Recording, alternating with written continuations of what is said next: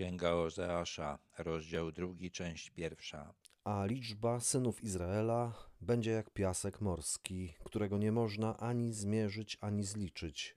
I będzie tak, że zamiast mówić do nich, wy nie jesteście moim ludem, będzie się do nich mówiło, synami Boga żywego jesteście.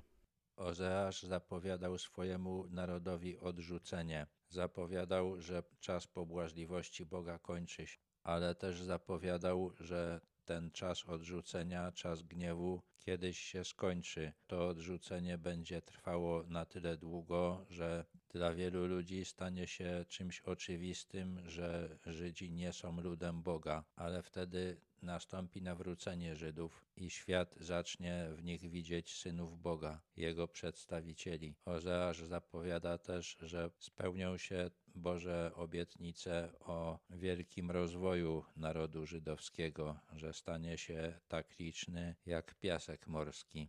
Potem zbiorą się razem synowie Judy i synowie Izraela i ustanowią nad sobą jedną głowę i wyruszą z kraju, bo będzie wielki dzień Jezreela. Bóg dopuścił do tego, że państwo izraelskie podzieliło się na dwa królestwa, na Judę i królestwo północne, królestwo Izraela. Bezpośrednią przyczyną tego podziału były grzechy króla Salomona i grzechy jego syna. Ten podział utrzymywał się przez setki lat, ale prorocy Boga zapowiadali, że kiedyś się skończy, że nastąpi zjednoczenie Izraela i Judy. Podobne zapowiedzi można znaleźć w trzecim rozdziale Księgi Jeremiasza i w 37 rozdziale Księgi Ezechiela. Trudno sobie wyobrazić, jak to może się wypełnić, bo nie wiadomo, co się stało z Żydami, którzy zamieszkiwali Królestwo Izraela i zostali wysiedzeni przez Asyryjczyków. W jakiś sposób trzeba będzie znaleźć ich potomków, aby to proroctwo mogło się spełnić ale Biblia zawiera wiele proroctw, które się już spełniły, chociaż ludziom, którzy je czytali, nie mieściło się w głowie, że one mogą się spełnić. To pojednanie między Judą a Izraelem ma nastąpić w dolinie Jezreel, o której Ozeasz już wspominał. Oznaką tego pojednania będzie ustanowienie wspólnego władcy dla całego narodu. Potem naród izraelski ma gdzieś wyruszyć. Być może wyruszy dlatego, aby się ukryć przed prześladowaniami, które będzie organizował Antychryst. W księdze Apokalipsy jest mowa o niewieście, która będzie miała przygotowaną przez Boga kryjówkę przed Antychrystem na pustyni. Tą niewiastą jest prawdopodobnie Izrael. Mówcie do swoich braci, ludu mój, a do swoich sióstr umiłowane.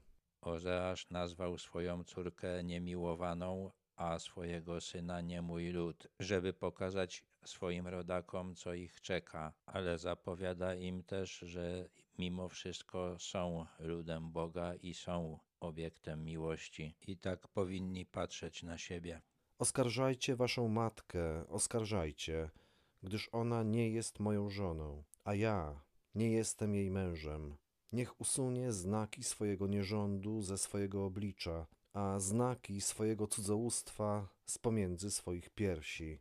Ozeasz mówi do, do swoich rodaków, którzy będą się zastanawiali, dlaczego Bóg sprowadza na nich takie nieszczęścia. Chce, żeby zrozumieli, że zdradzają Boga. Prawdopodobnie w tych czasach prostytutki miały jakieś specjalne oznaki na twarzy i na piersiach, tak żeby przywabiać klientów i żeby oni wiedzieli, z kim mają do czynienia. Chciał, żeby zrozumieli, czym dla Boga są te pogańskie praktyki, w których tkwią. Jest to coś takiego, jakby żona stała się prostytutką i nawet nie ukrywała tego przed swoim mężem. Nosiła te oznaki w taki sposób, żeby ten mąż je widział, a pisał to z własnego doświadczenia, bo właśnie taką żonę miał. Chciał, żeby rodacy zrozumieli, że mogą mieć pretensje do siebie, do rodziców i swoich ziomków, którzy ich w te praktyki pogańskie prowadzali, uczyli ich, ale nie powinni oskarżać Boga, który przez długi czas to znosił.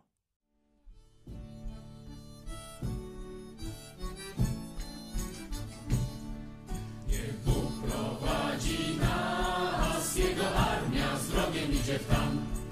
Dziś walki nadszedł czas, zwycięstwa są pisane nam. Do boju dzisiaj wzywa nas ten sam, co zawsze drogi Pan. Jak jeden mąż stoimy, obok świadków towarzyszy nam.